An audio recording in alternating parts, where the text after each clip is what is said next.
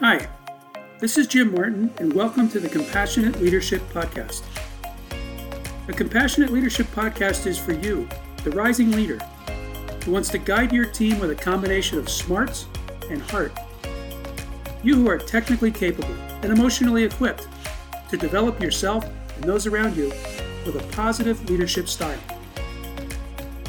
At the end of this episode, I'll tell you how you can learn more about compassionate leadership through my books, my blog, and on social media. Thanks for listening and enjoy this episode.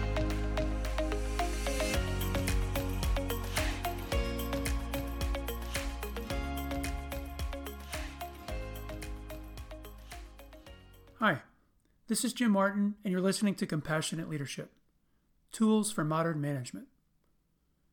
Rising leaders, your only job is to grow.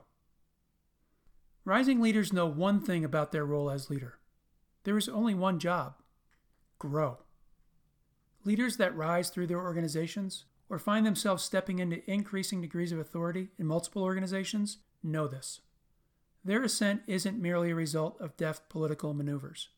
It's not because they hit the ball out of the park on every swing and nail their sales numbers every quarter. It comes from an innate understanding that they are in their role to expand opportunity for everyone they touch. Leaders who win in the marketplace and win with their teams rise in business. They advance into greater leadership roles in their organizations. They are sought after and recruited by companies seeking to attract the best and brightest candidates to lead their teams. What do they have in common? Growth. In my experience, I've seen these leaders do three things consistently relating to growth they grow their business, they grow their teams, they grow themselves.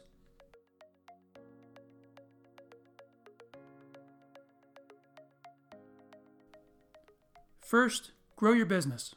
Sales leaders know that simply overseeing the sales function isn't enough. You must impact the bottom line for your company. Grow sales and grow profits. Keep customers and attract new ones.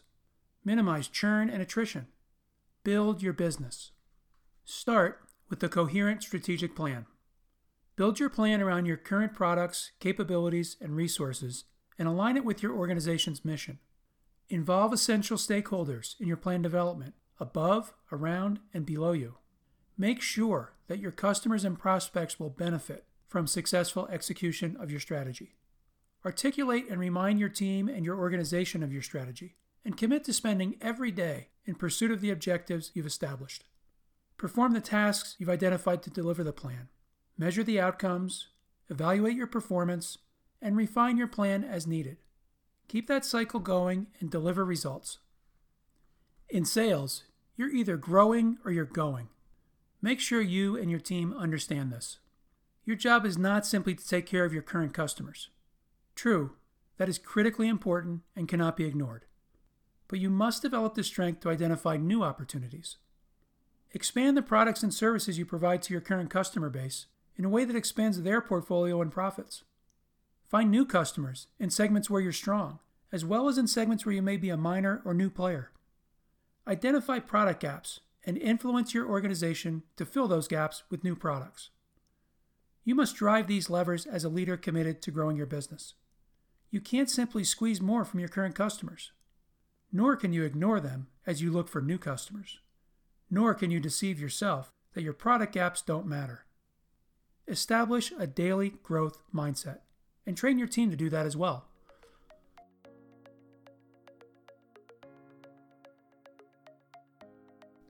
Second, grow your people. Leaders, you are only as good as your team. Your greatest legacy as leader will be the people who remain, or who do not, once you have moved on. One of my greatest thrills in management was to hear someone speak glowingly about a person who was rising in the organization, and to think to myself, I hired her. Hire well. You should seek people who could move into your role or your manager's role. Don't defend your own turf by making sure you're always the smartest person in the room. It will be obvious to those observing you that you're not. Make decisions on people who are not a fit for your team promptly, but not carelessly. Your job as leader, especially if you are newly appointed, is not simply to rearrange deck chairs. Spend time understanding existing strengths and gaps across your team. Identify realistic development opportunities for employees with skill gaps. Support that development with urgency.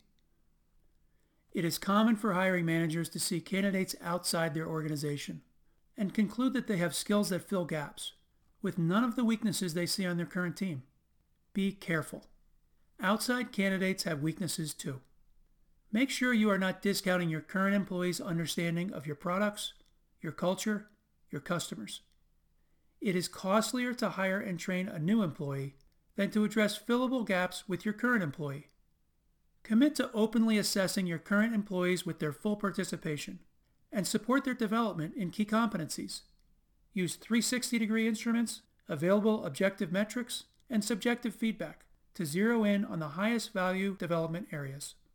Then walk with your existing team members so they can reach their full potential.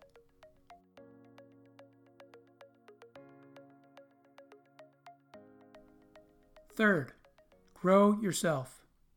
Don't forget you. Even Larry Bird used to spend his off season working on a new shot, one new tool to make him more successful and increase the distance between he and his competitors.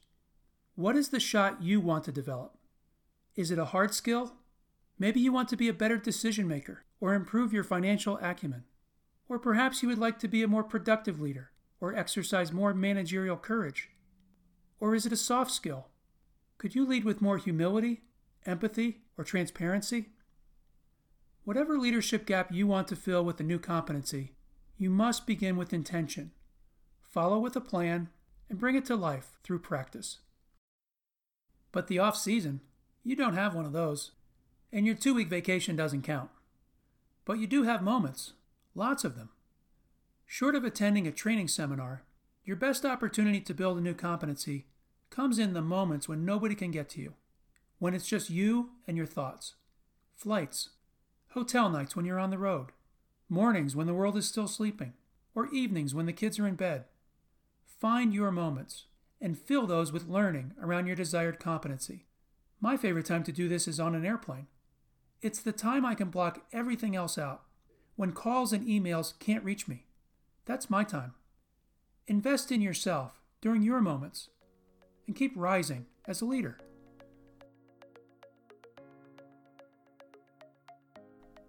Growth. It is your only job, but it isn't complicated. Dedicate yourself to building your business, your people, and yourself beyond where they stand today. That's what rising leaders do. Hi, this is Jim Martin, and thanks for listening to this episode of Compassionate Leadership. You can read this and other articles from my Compassionate Leadership blog on my website at jamesmichaelmartin.com. Compassionate leadership is for rising leaders who want to guide their teams with a combination of smarts and heart.